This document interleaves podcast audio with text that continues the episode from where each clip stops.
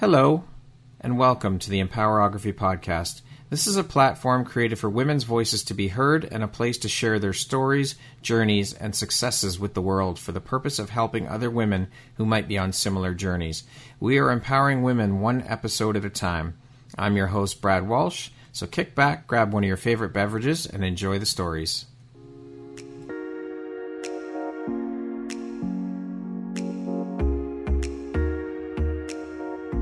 You're looking for jewelry that makes an impact on your self care routine and your style, Empowerography would love to offer you a discount code to one of our exclusive partners, Quartz and Canary Jewelry and Wellness Company. Please use code EMPOWER15 to receive 15% off upon checkout at www.quartzandcanary.com. Quartz and Canary is truly the place where spirituality meets style. Hello there, Brad Walsh here, your host of the Empowerography podcast. Today, my guest is Dr. Sarah Allen. She is a pediatric neuropsychologist, a parent coach, and an author. How are you doing this morning, Sarah? I'm good. How are you? I'm doing very well. Thank you. Thank you so much for taking the time to be here today and share a bit about your story and your journey with us. I appreciate you taking the time and welcome to the Empowerography community. Oh, thank you. I'm so excited to be here.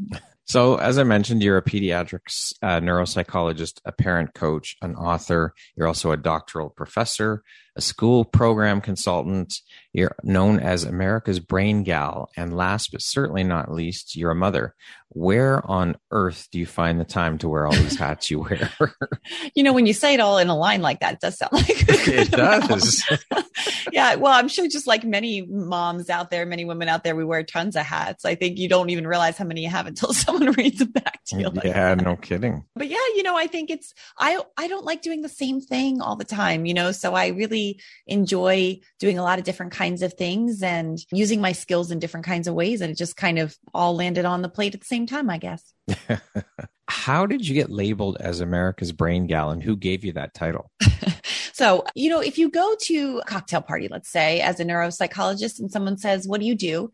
you say, "Oh, I, am a neuropsychologist." They say, "Oh, you're a nurse. My my sister's a nurse." And you say, "No, I'm I'm not a nurse. I'm a neuropsychologist." And then they don't really understand. So finally, I just started saying, "I'm a brain gal." You know, and they're, "Oh, okay, okay." And then of course, you'll get the, "Tell me what I'm thinking." Or what oh, am I, oh, you know, goodness. what's happening inside? and I, you know, sometimes you can have some fun with them and yeah, say, oh, gosh, I'm I don't sure. think you should think that. I don't know. I don't know if I should say that out loud, but you know, after you get over, over that hump and they think you're a mind reader and all these kinds of things, you can finally just tell them, no, I just do brain behavior relationships and I, you know, work in school. So eh, the brain gal was kind of born from that, where finally just giving up and saying, I'm just, I'm a brain gal from a cocktail kind of party. I love it. From a cocktail party. and I love we used can, to do those anyway. yeah.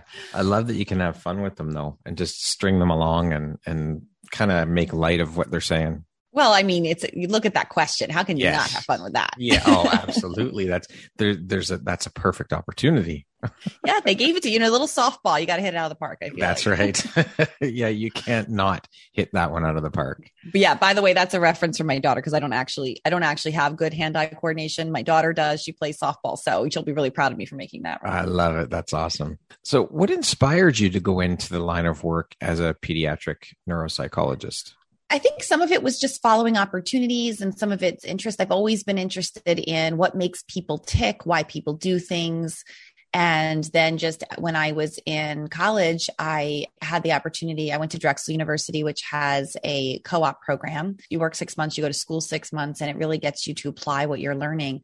So, mm-hmm. as I mm-hmm. was taking psychology courses, I ended up in a brain injury rehab center for okay. adults, actually. And I was just fascinated by the changes that we were seeing in people, you know, people who were in inner cities and had injuries that just changed their personalities, sometimes for the better. And then other people who were really struggling because of injuries from for other reasons and just the way that that the, the brain injuries looked, how they recovered. And from there I went to a pediatric rehab setting, just again following an opportunity. One of the people who'd run the adult rehab was now over working with kids. Mm-hmm. And I realized on that rehab floor just how moldable a kid's brain is and how it changes during the course of development in general and adds kind of a, another layer of complexity but simplicity at the same time. Right. And I decided I really, really enjoyed working in that field. And then I just continued to follow that path of brain injury rehab and then into schools eventually and watching the way that kids' brains grow and develop and how much of an opportunity you have to shape the course of the way that little brain is built. And it just fascinated me. And I just continued on that path. Okay. Now, how long have you been working as a pediatric neuropsychologist? Oh gosh, you know, I, I've studied brain science for over 15 plus years. I've probably, I guess, over 10 years, 10, 15 years now in the field itself. And I've just recently shifted to doing recently within the last five years, I guess I should say, doing specifically parent coaching. I think having born from my my experience and my journey as a parent as well, and shifting from doing schoolwork to to being able to help the brains that at home. So it's been a fun, it's been a fun journey actually. I'm sure. What excites or inspires you the most about the work that you do? The the change, the impact you can have. I just find it absolutely fascinating and inspiring to watch a little brain grow and to watch these kids build skills and apply the things that you're teaching them. I'm sure teachers have this feeling all the time in their classrooms when, especially in the younger ages, when you can watch a kid mature throughout the year in kind of a more objective way. But to really watch and be able to shape how a child is going to develop into an adult can be overwhelming in terms of the pressure at times of yeah. that and the, the magnitude of your your opportunity there, but also such an incredible inspiration there too. So, as you mentioned, the pressure, how do you deal with that pressure? What do you do to deal with that? Well, you know, I think for me, it's a matter of balance. You know, it's a matter of balance and communication, having the chance to be able to step back and look at things a little more objectively, take some time and step back and say, okay, how are these little brains growing right now? And what do they need from me? And what do I need to give myself? so I can be a whole, a whole uh-huh. brain for their brain. Yeah. Um, and then also being able to teach communication and model communication about what your needs are and what you know your intention is i think that that's been probably one of the most valuable tools that i have as a parent as a, and as a professional what would you say is the most challenging part of your career I think the most challenging part is, you know, in my day to day practice, I work with a lot of families who are just trying to understand their children. And some of them are just coming to grips for the first time that something's going on with their kids. And so to really be able to go and meet those parents where they are and help to bring them along in a process that I'm so familiar with can be a little bit challenging at times. You know, you have some parents who are ready to take that journey with you, and some parents who need to go through kind of a grieving, angry process in order to be able to get to the other side of that. And you learn as you become a professional and the more experience that you have that sometimes those reactions are not about you.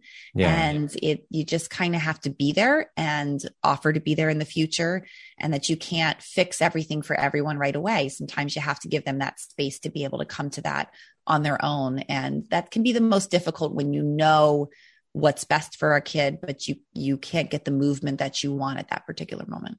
What do you find that you've had to deal with more? The parents that are more resistant and and struggling with dealing with it, or that are there and come along with you for the ride in your experience?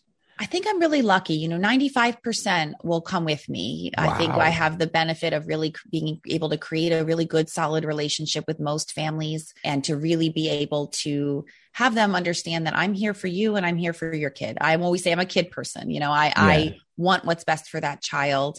And by using the communication skills that I've learned, not just through my professional career, but through my personal career yeah. with my kids and everything, I've been able to get them there. There's just that 5% of people, and maybe not at my speed because I like efficiency. so mm-hmm. I like to move quick, but I maybe have to slow down at times. But other than that, I really do get lucky. There's just really that 5% that are going through a process on their own and likely from the way that their little brains were raised and that right. the baggage that they have from growing up themselves. And so you just kind of have to respect that in them. But I'm, I'm pretty lucky right now. Now I um, just developed a new parent course and that's going out a little more nationally. And so there's a different, you open yourself up and you're kind of a little more vulnerable there and yeah. you, the relationships are a little bit different. So I might expect that percentage to change a bit over time. But for right now, I've been, I've been very lucky. That's amazing. Now, you also you help parents and teachers efficiently and effectively learn to look at their kids as little brains so they're able to raise connected and successful humans. Why is this so personally important to you? I've had a lot of, I guess, what we will eventually call tragedies in my life. But again, mm-hmm. one of those things that you don't realize until you put all down on paper because it's just kind of been your experience. But as I sat down to write my book, Raising Brains, I did put it all down on paper. And I realized that the, one of the most important things for kids in the end, when they become adults, is happiness. For myself, I realized that. For my children, I realized that. And the road to happiness is really to have good coping and adaptive skills and to be able to work through the hard times as well as you can work through the good times. So I became really passionate about this through the, some of the experiences that I've had. And mm-hmm. I really, I really wanted to make sure I could help other families recognize the teachable moments that they're having on a day to day basis and the ways that they can impact those little brains in a positive way so that when you get to something like a pandemic and the world shuts down and your life was going in one direction and now it's suddenly going in another, that we can use that opportunity to teach our kids how to be happy and successful instead of how to have mental health issues and really struggle and sit in that. And so that became very important when you kind of look at the pandemic and those kinds of things that had happened. But these things happen all the time. Bad things happen. We can't save our kids from bad things, right. But we can really help them develop these skills so that they don't become a middle-aged adult who decides that they hate their job as a lawyer working 100 hours a week and they you know cut off and go to a deserted island somewhere you know so they can live all by themselves naked you know unless that's their passion i always yeah. say if it's your passion go for it but we want them to do it because it makes them happy not right. because it's the default coping mechanism right right so have you seen an uptick then in kids coming in definitely because of the pandemic yeah, definitely. Yeah. We've, you know, we've seen a significant increase in mental health issues. Even if you look at the literature, we've seen increases in suicidal ideation and in emergency room visits for mental health concerns. And I think it really highlights the issue that I saw happening before all of this, which is just that we need to develop these coping skills. These are not skills we're born with, they're learned skills.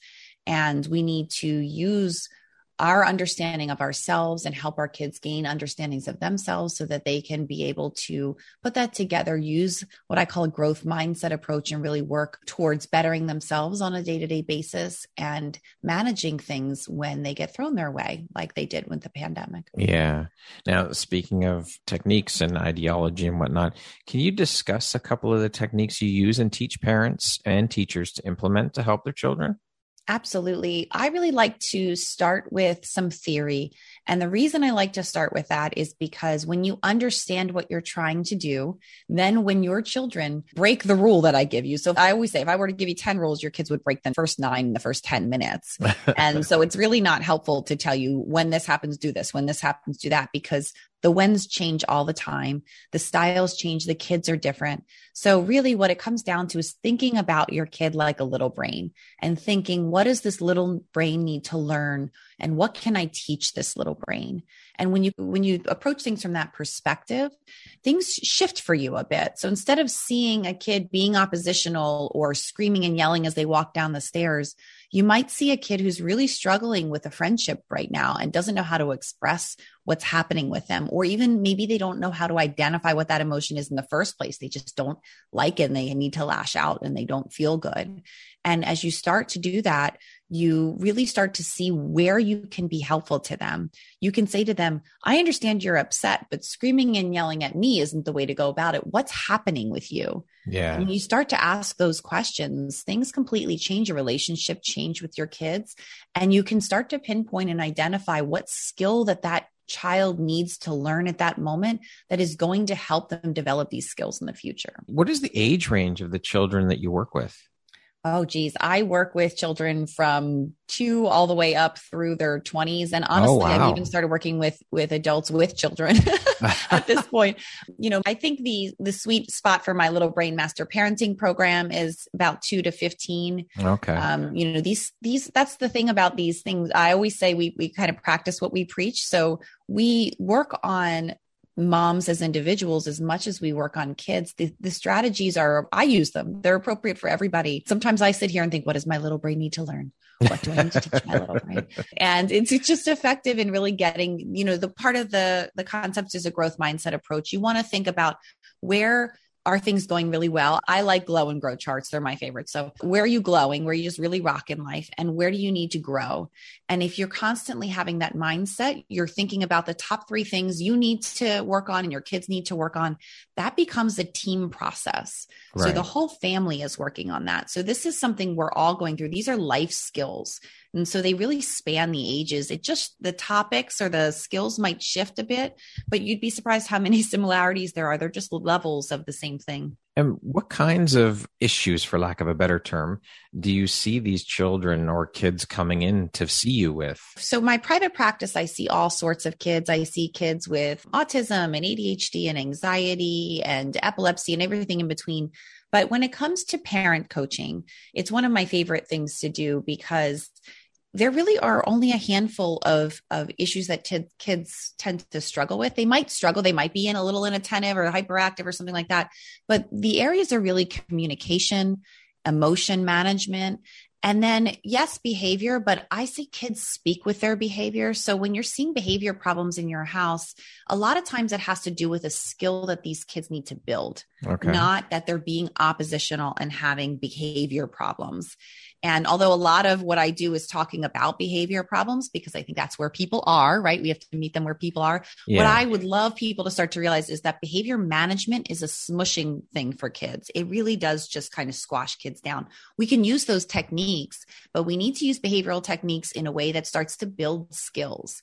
And so when people start sticker charts and they get so upset because they're not working, it's because these behavioral uh, tools tend to jumpstart skill building, but they don't teach anything. They don't teach things. They just reinforce things. So we really right. have to, we miss a piece sometimes there. And so when you start to think about your kid like a little brain, you start to look at these, can do they, how are they managing their emotions? Emotions are such a huge thing to tackle. I mean, we as adults are consistently trying. I was just going to say it's it's difficult for most adults, never mind kids.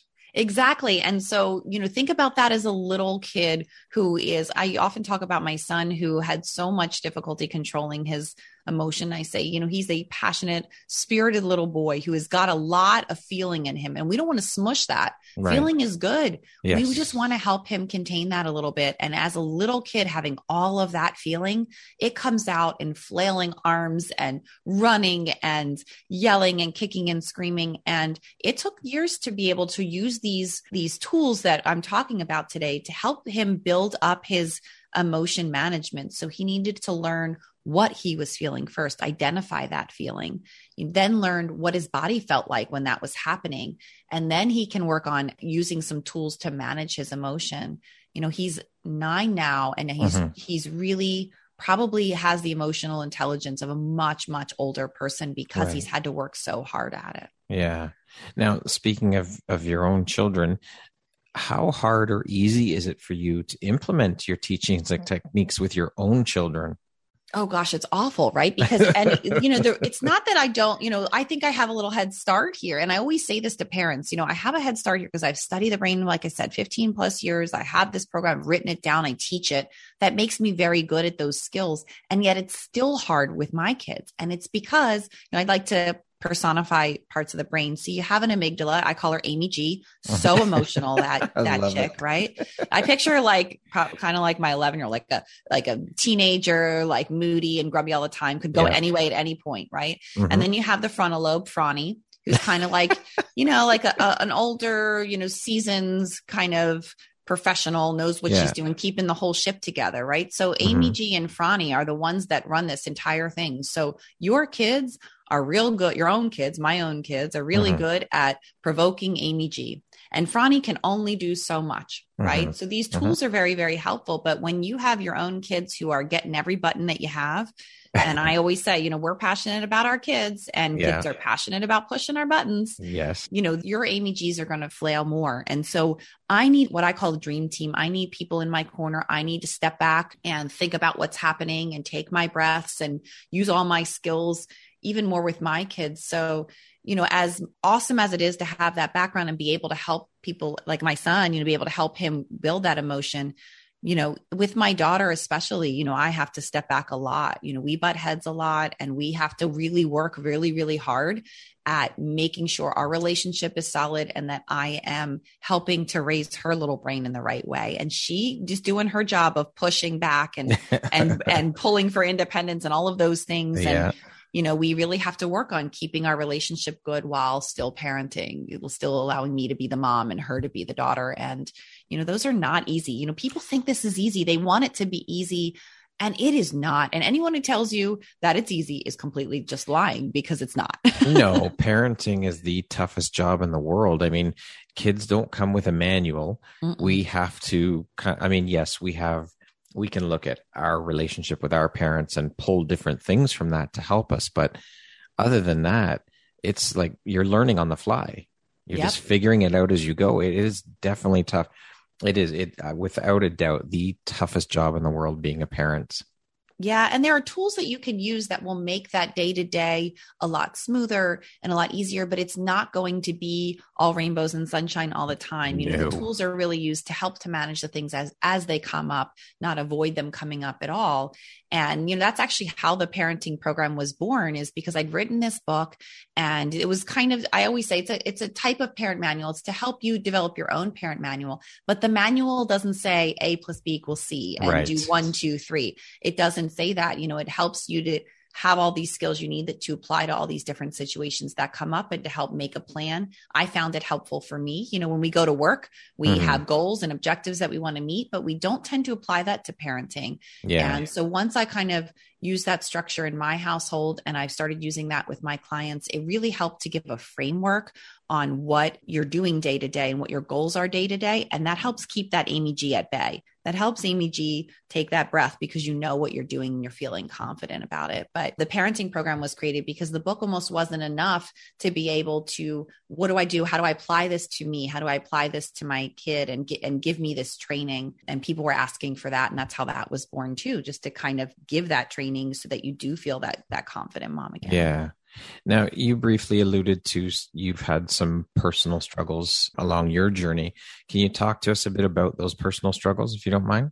Yeah, absolutely. You know, when I was in the process of starting my family, I actually lost three children. So I oh was pregnant with my first son and went into labor about 24 weeks and he lived about an hour. And at that point, I was so young. I honestly didn't even really understand what was happening. I was, again, life moving in one direction and suddenly yeah. takes you in another. And shortly after that, I got pregnant with twins kind of mm-hmm. randomly and eventually the same thing happened oh i lost gosh. my second son then a few days later my third son and again all only lived about an hour and so you know, when it happens the first time, I think it, it is a gut shot. But yeah, you know, with my personality, it's like, all right, that didn't work. Let's keep moving. And then when it happens the second time, and especially the second time, I had um, I had a transfusion. It was really difficult delivery, and so it was a much more medically complicated event for me. I was okay. forced to kind of sit in the house after that for a few weeks. Right. I couldn't keep moving as much. So th- that second time is much harder. And, you know, I eventually was able to pick myself back up, get some extra opinions. And luckily, I'm, I feel extremely lucky to have had both my daughter and then mm-hmm. my son. Probably a good thing I lost three boys. So I had a daughter in between, which right. I think actually was really helpful in terms of coping. Yeah. And then my son. And then, you know, as my son grew up, as wonderful and as much of a mama's boy as he is, you know, having so much trouble controlling his emotions was a, was a really difficult thing for all of us. And I remember distinctly standing in the kitchen. We were at the beach and we're standing in the kitchen. I just carried Carter from the beach and sat on him in a room until his body calmed down because mm-hmm. he just couldn't control it. And, you know, he's out, didn't sleep as well, new place, all of those kinds of things. That yeah. doesn't help. And I am crying. And my mom said, I think you should take him to see someone. And I looked at her and I said, I'm the one he's supposed to see. Mm-hmm. And it's not that I don't know what to do, it's that it's really hard to do it you know and i think that you know looking back that was one of the times that really was poignant in creating these kinds of programs and then you know my mother shortly after that battled cancer for a oh second time she gosh. already battled cancer first time And then my sister in 2017 was diagnosed with breast cancer at the age of 28. Oh. And at the age of 29, she died. And I'm actually, so sorry. Yeah, actually, her anniversary is August 11th. So, you know, this has brought up so many different things for us. And it was one of the mm-hmm. first times that I had to help my children cope and go through something as Yeah. I was going through it. You know, when I lost my kids, that was difficult and we worked through that, but I didn't have my own children to have to parent at the same time. And when my their aunt Nana died, I had to manage my own emotions and model what that was like for them while also helping them go through it. And, you know, that really tests your ability to parent, it tests your ability to cope, and really shows the benefit of working together as a team. Because I could say to them, I'm sad, but I am going to feel better. Mhm. I'm just sad right now, and being sad right now is okay. And this is Yeah. what we do when we're sad. I can't I can't even imagine because you're trying to deal with your own grief because you've lost your sister, but then also having to console your kids because they've lost their aunt. It's it's so tough when a family member passes and you've got children that you have to help through that process, but also at the same time help yourself through that process of dealing with it too. Yeah, you know, and my style of going through things is to kind of watch it as it's happening at the same time. Just that's the psychologist in me, the inter- interested in how the brain works and how we go through these things.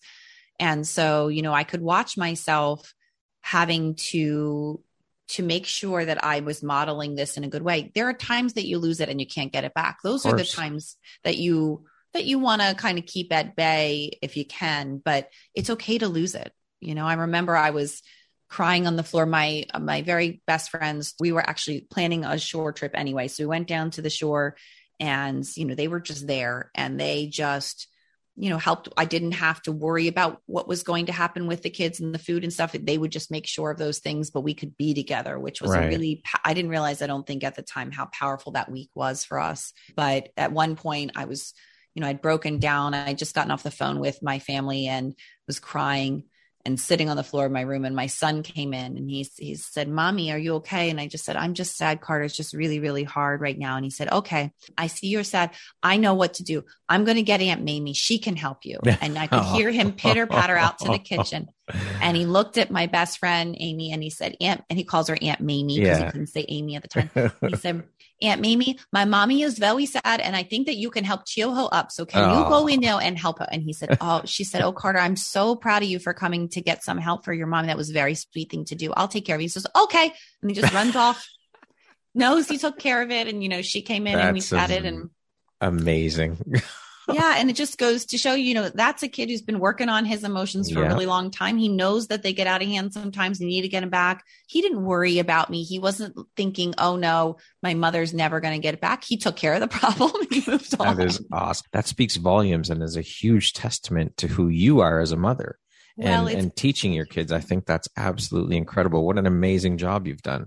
Well, I appreciate that very much. You know, Carter and I have this, we've been able to come out of it with this relationship where he would say, you know, mom, you helped me learn how to how to, to control my anger. And i said no you learned how to control your anger. Right. and that's truly how we both feel about it. And you know i'm lucky enough to have a kid who just worked really really really hard and watches me and helps me at the same time you know work through those things. You know he was even the one that has decided we were in the car. And, and you know it goes it speaks to how kids cope. You know i often tell parents tell kids at a very basic level what happened and then follow their questions because they often don't go where you go. So I Yeah. thought my kids were going to think, oh, their moms are going to die. You know, everyone's going to die around them. They're going to get sick and everything's going to be, they never made that leap. You know, Mhm. my son instead was like, Mom, I don't like thinking about the sad parts all the time. So I think I'm just going to think about the happy parts with Aunt Nana and not think about the sad parts. And he said, I think Aunt Nana is playing with my brothers. That's what she's doing.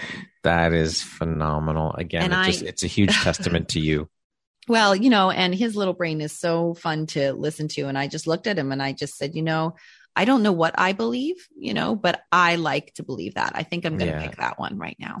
I think that's beautiful. Amazing. yeah. So, you know, we went through that together and that was a, a tough thing, but you know, and it still comes up. That grief process is such an interesting process. I was just talking with some friends about that, about how, you know, the first year was almost easier than the second and the third yeah. and fourth year. You know, it comes up in different ways. And, you know, my daughter was very close to her Aunt Nana. And so now that she's getting older and getting to like a lot of the same things Aunt Nana mm-hmm. liked and did, you know, she'll sometimes get sad about it now too in a different way. And so, you know, that process is is is always one we're working on. But then right before the pandemic, after my sister died, and probably because there was the emotional energy to handle it all you know i got divorced and so we moved to a new town and then the world shut down a few months later so my kids started wow. school in september and the world shut down in march and as difficult as that was, I guess maybe a blessing on some level or an yeah. opportunity to have learned coping skills. You know, my kids had developed a lot of those. They knew a lot more than other kids their age about, you know, the things changing so quickly. And yeah. so they were able, I think, to manage that situation a lot longer than mm-hmm. most. You know, my daughter still had some trouble towards the end of just kind of never having really grounded and found her place, but you know she really was able to to manage that for a much longer period of time well i mean listen look at all the adults who who had and are still having problems dealing with what the world has gone through so for kids it's probably tenfold twentyfold for them so i mean we're i think we're learning from each other. We all we're all going through it and we all deal with it differently. So we have to give ourselves some space and time right? Yeah i agree. How have these personal struggles or experiences helped shape the Sarah you are both personally and professionally? You know, I think that that goal of teaching adaptive and coping skills for kids, the understanding of the opportunity you have to shape a kid's life, but also the understanding that life can be short. Mm. You know, we're not always waiting to get to that next 10 years, that next five years. It's now, you know, so we need to live life happy now and when you think about what success means and defining that, it becomes much different when you think about living in the moment and living for the day. And I don't mean go buck crazy and go travel the world and leave all your responsibilities right. behind, but just to be able to make sure that you are trying to be your true self and be happy in what you have at that moment as you're trying to reach your next goals has become really, really important to me. And I think that's kind of shaped my personal and professional career definitely went into writing the book and making sure that I could get all of these things out to try to encourage other moms to really focus on those things.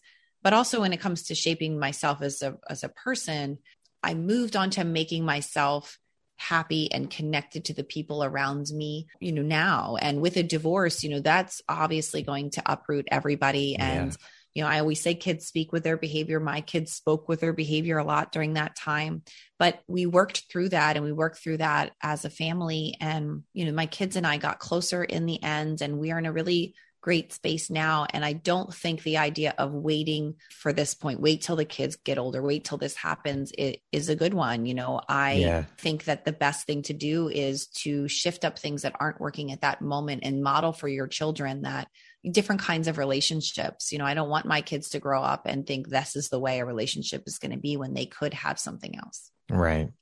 Now, great segue into the book. You are an international best-selling author with the award-winning book Raising Brains. Can you tell us a bit more about the book and when it came out? Yeah. The book came out actually, I think it was in May at this point. I don't even think the press release uh, formally came out yet, but I was so excited to do it. And it was born from all of these things we've talked about, all of these experiences in my life and recognizing that as I was having parents come into my office and talk about they want their kids to be successful. And as I watched adults during the pandemic shift up their lives. So many people shifted up their lives, quit their jobs, changed the nature of what was happening for them because they slowed down for a reason and realized they weren't happy or that they needed something to fulfill themselves. And it wasn't typically a monetary goal. It was typically about connection and about really figuring out what you want and going to get whatever it is that you want. And that's how Raising Brains came about for me. A lot of my schoolwork shut down during that pandemic time.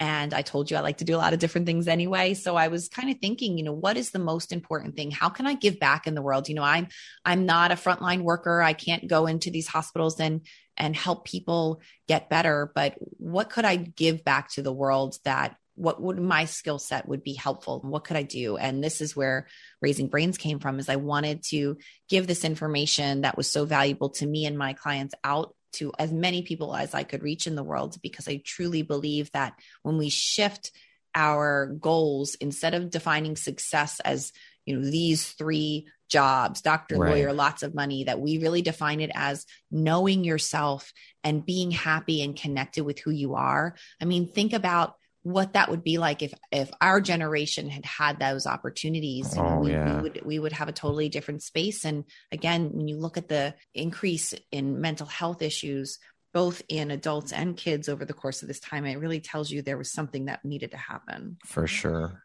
Sarah, to date, what would you say is your biggest high or your greatest win? Well, having my kids would be mine. I worked really, really hard to get to that point. There was the point at which I was worried that wasn't going to happen. And I really honestly believe I got lucky in a lot of ways looking yeah. back on it. Not to say that we didn't go through, you know, a whole heck of a lot of medical support at that time, you know, shots every day and and all different interventions, but I believe having my kids. I remember even so my daughter was born with a C-section, but my my son, I had to be back for my son. So I had kind of the quote normal delivery. And i had you know all of the times that i had delivered my kids that way you know mm-hmm. they took them away and said i'm sorry you know right. you, don't, you, don't, leave the hospital with him but my son was like you know one of the perfect deliveries. I went in they induced me. I was in labor for a little bit. And you know then i was able to deliver this baby and the baby came out and started crying and it was dirty and disgusting and was put right on my chest and mm-hmm. looked up at me screaming and never left the room and i think at that moment i looked at the doctor and i said we did it you know and that yeah. was probably i was like ah you know that was my number one right there. That must have been so incredibly emotional. Yeah, it was incredible. And you know, the best part actually now that you you made me think of it was my mother and both my sisters were there watching. They were right there oh, in the room. So amazing. it was this in, this whole, you know, kind of full circle family yeah. moment. And that was before my sister had passed. And so right. when you look back on that and think about what a great, incredible experience that was for her and for me, it was really, really a nice moment. What a memory to have to hold on to forever yeah. and keep mm-hmm. that, you know. What do you think your unique skill set or superpower is that's helped you become successful? It has has to be the persistence you know mm-hmm. you when especially when i hear myself say these things back and think you know wow i think it's just the pig-headed bullheaded keep going. And i i have this thing where it's a blessing and a curse at times where i have this drive to be happy. I want to be happy more than i want to be sad. Yeah. And you know it's this thing that always makes me see the best in people sometimes when it's not there too. Right. always just makes me pick myself up by my bootstraps and keep going. I just don't know any other way. That's probably a testament to my mother and how she raised me. Right. And it's that that i think has just I, I don't see any other path but through it and up. I love it. Speaking of success how do you define success? What does that word mean to you well, I love this question, you know, because we've talked a little bit about this. Mm-hmm. But for me, success is really knowing who you are, having the self awareness, and being able to be confident in that and comfortable in that and and continue to make yourself better. So not not failing but continuing pushing yourself to the point maybe of failure because you're you're working up and working through those. So success for me is making yourself better and then also being really connected with the world around you being uh, genuinely having relationships and imparting um, what you know for other people and helping to make the world a better place as silly as that sounds it's true you know giving what you can back into the community and having that fuel you again i think that is what creates that genuine happiness and to me success is a happy connected brain so those things are really important to me love it what advice would you give someone wanting to pursue a career similar to yours follow what's interesting to you. You know, there's a box that neuropsychology has been put in sometimes, or that any field really is put into. And I've never been in that box. I've always been outside that box. It's my life is just trying to like square peg round hole things. You know, I just keep, you know, every skill I have, I want to apply in a million different yeah. ways. But I really think it's about making sure you follow what's interesting to you. You don't have to do things the way they're supposed to be done or the way everyone else did them before you. You know, mm-hmm. do the things that feel good to you and that interest you and that you're good at that you can use to help people and I think that that's the best way to go when, again, your goal isn't just to become this professional, it is to become a professional that can help people and be happy and connected themselves. It's okay to color outside the lines. It is, isn't it? I think it should be encouraged, actually. it's my favorite place to be. So I get there you go. Sarah, what would you say is one of the most important things you've learned in your life? And what was your life like before learning it? And what was your life like after learning it? Uh, I think it's about being connected. I know that's been a theme in our in our conversation mm-hmm. here, but any time in my life that I've gotten off the right path, it's because I wasn't connected to what I wanted or what felt good to me, or it was because I wasn't trying to genuinely connect with other people. If at any point I tried to use somebody to get ahead or get something I wanted instead of thinking about that connection, my life kind of veered off. And so, you know, with different parts of my life, my life has changed in a number of different ways, even professionally and i you know there was one point uh, that i was working i was running a school for kids with asperger's and adhd and anything that kept kids out of a public school setting. And i was running a private school at that time. Actually this was during one of the major school shootings as well. So there was a whole other layer and trying to keep kids safe and comfortable and developing the, all of these skills. It was a lot of pressure. And i had just shifted from doing that job to becoming a professor actually and starting my own private practice. And at that moment, my husband at the time decided to leave his job, just kind of walk out and leave his job. Wow. And so there was a lot of pressure on me at that point to be the sole breadwinner to manage the emotions what was happening with him what was happening mm-hmm. with me i had really young kids at the time and at that point i think i kind of got off that path of i needed things right? I needed yeah. to make sure i brought an income. I needed to build this practice. That doesn't work you know? What serves you better is how can i help this person that comes into my office how how do i connect? Maybe you're looking maybe there is a win-win but it's a win-win not a win for you. Yeah. And so once i got back to to basics and said okay wait a minute. Let me just connect with my community. Let me connect with other providers. Let me be a part of a movement of helping people and of making sure my kids were okay. That's the better path to be back on. And you know that led to a lot of success in my professional life as much as it did personally. And so i think that was the big lesson is just stay true to yourself and your path and try not to get fearful try not to veer off of that and and grab things from the universe make sure you're giving back mm-hmm. as well. I mean authenticity right? But it is going to happen. You are going to veer off the path at times but as long as you get back to that path and back to being authentic you you'll be okay yeah. And I think sometimes, like for me, that was born from fear or from anxiety or from just really kind of, you lose yourself a little bit there trying to, to be everything to everyone. Yeah. But that's always been the solution for me. Each time that that's happened in my life where either I've gotten like that scared or fearful or, or desperate on some level, you know, to come back to basics or something's happened in my life, even when losing my sister and all these things, you come back to basics of connecting to yourself and connecting to the world. And that serves you well. That's it. What's your personal personal motto? You know, I was thinking about this. I think it would be kind of to pick yourself up by your bootstraps and keep going. You know, I just, I haven't known any other way. Mm-hmm. You know, I mm-hmm. used, I describe it sometimes, and this was really key for me when I had, you know, when I lost my kids, but you, know, you get out of bed or you don't. And yeah. for me, the the there hasn't really been a choice there. It's always been you get out of bed. Yeah. And you know, I hope for me that that's always the way that I feel. You know, I've had some really low moments in my life, and I can empathize and imagine people who can't get out of bed. But you know, I've said it more than once. You know, get out of bed or you don't, and I just don't see the other option. So I think yeah. for me, it's it's get out of bed and move forward. What would you say is one of the best pieces of advice you've ever received? So I had a mentor whose father was a, a bread maker Mm-hmm. And when we were talking about professional careers and doing assessments and things like that, he looked at me and he said, You just bake good bread. You know, hmm. my father always said, You just bake good bread. And that has been the driving force for me professionally and personally. And the thing that keeps me on the path is just bake good bread, you know, bake good bread and people will come. That was the point. I love it. So, I love that. That's brilliant. It really has. It, it's run my entire life since then. Words to live by for sure. Mm-hmm. What does the word empowerment mean to you? Empowerment to me is really helping other people reach whatever goals they have, reach their full potential. This was especially important for me when I was a professor. And I would watch other professors try to have people follow that line, right? That thing you're supposed to do. And for me, it was always about empowering them to make the decision for themselves what they want give them as much information and and tell them all the different paths but to really help them find them and help them find what brings them up and i think that that's what empowerment is is helping people reach the thing they want to reach not the thing you want them to reach Beautiful. Okay, we're going to jump into a little rapid fire section here. So the okay, next group of questions. Got my game face on. All right. How would you describe yourself in one word? Oh shoot, I wasn't ready. persistent. Early bird or night owl? Early bird. Money or fame?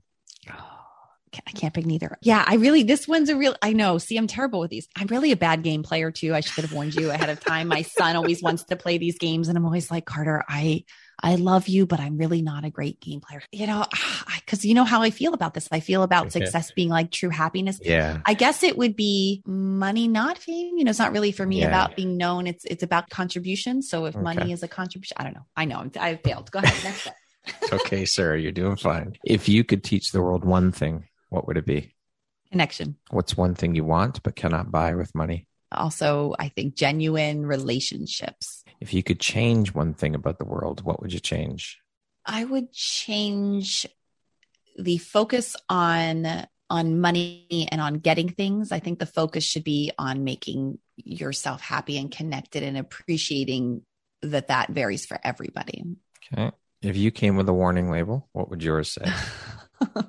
should ask my partner this question, or maybe I shouldn't ask my partner this question. Impatient. I am not patient. I like efficiency and effectiveness, as you said, and so I think uh, it is that I like to move very quickly. The last book or podcast I listened to or read was Matthew McConaughey's Green Light. Probably one of the best books I have listened to, and I would recommend listening to it, not reading it, because he he reads it, and it is just phenomenal. I have that audiobook. I will have to listen to it. I can't recommend it enough. If you talk about coloring outside the lines and getting somewhere in a different way and landing in such an incredible he has such incredible self-awareness speaking of which and and just the lessons learned i can't recommend it enough. I'm going to start that today then sarah. Thank you mm-hmm. for that mm-hmm. push of oh, sitting there. careful because you'll be stuck. You're going to be stuck there until you're finished so. my favorite way to unwind is? Bath. Mom life is? Hard.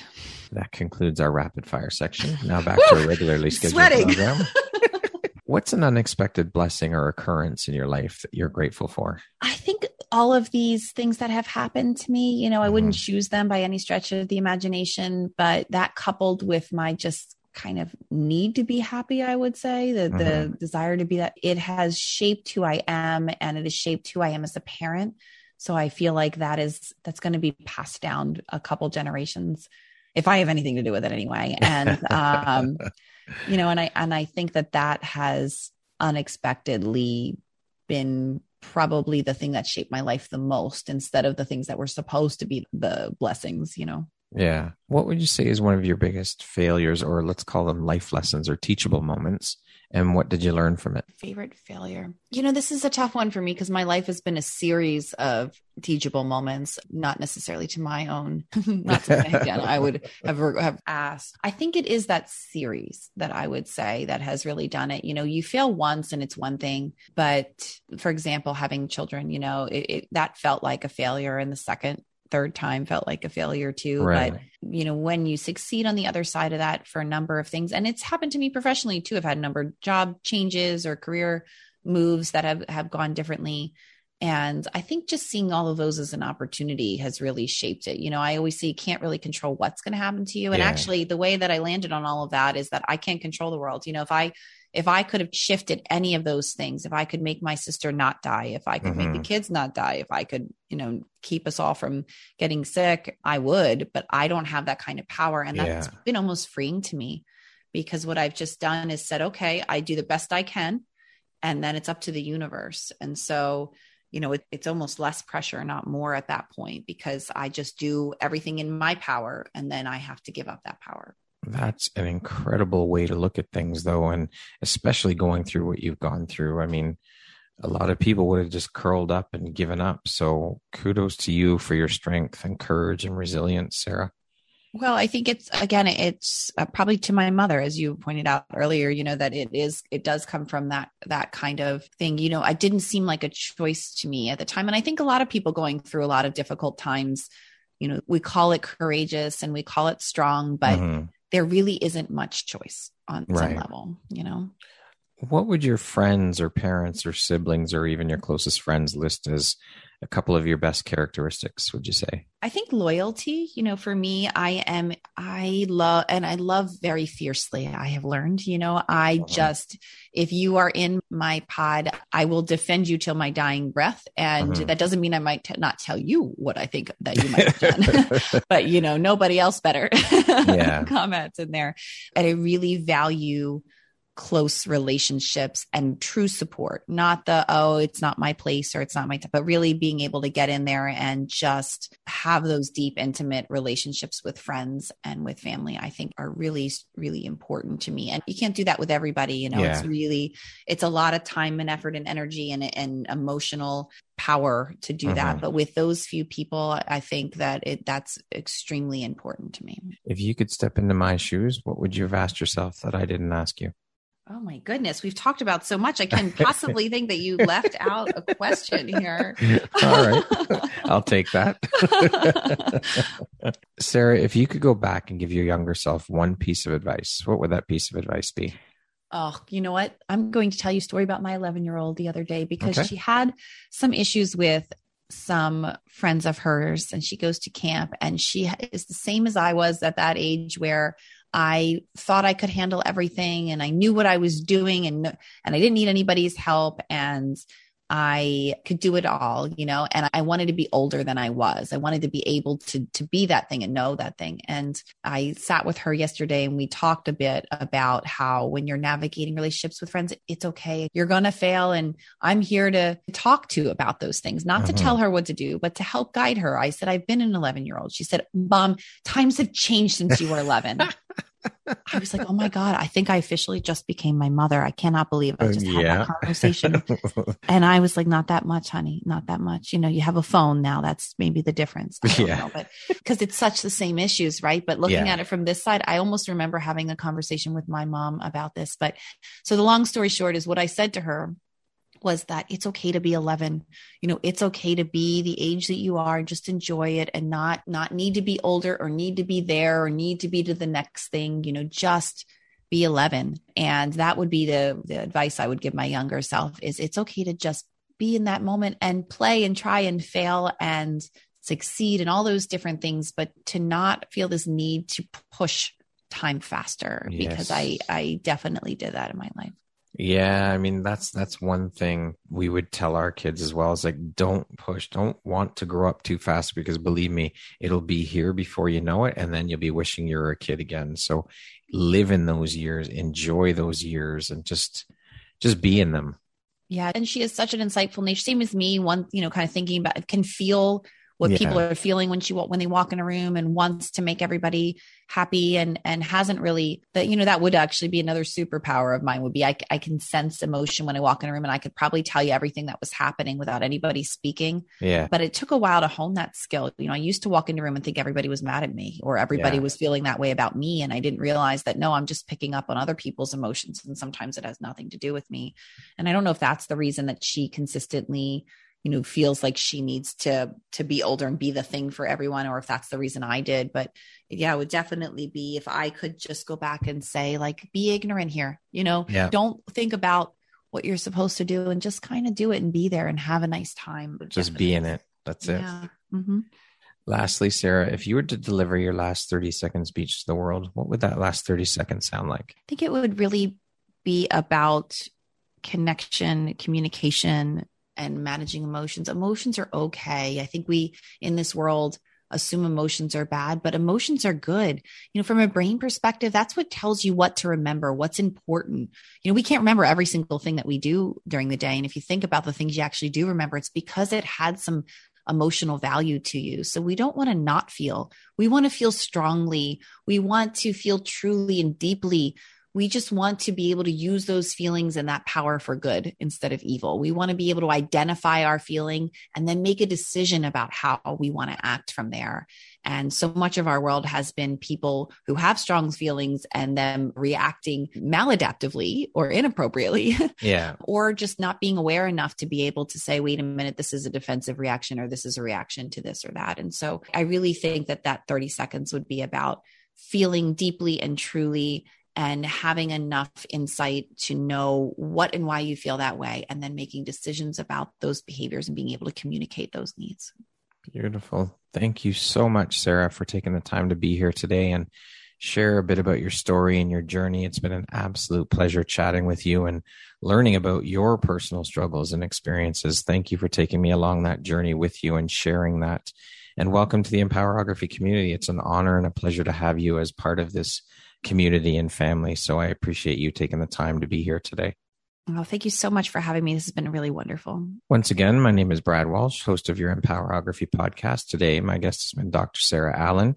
She's a pediatric neuropsychologist, a parent coach, an author, and America's Brain Gal. Thank you so much, Sarah. I hope you have an amazing rest of the day. Thank you.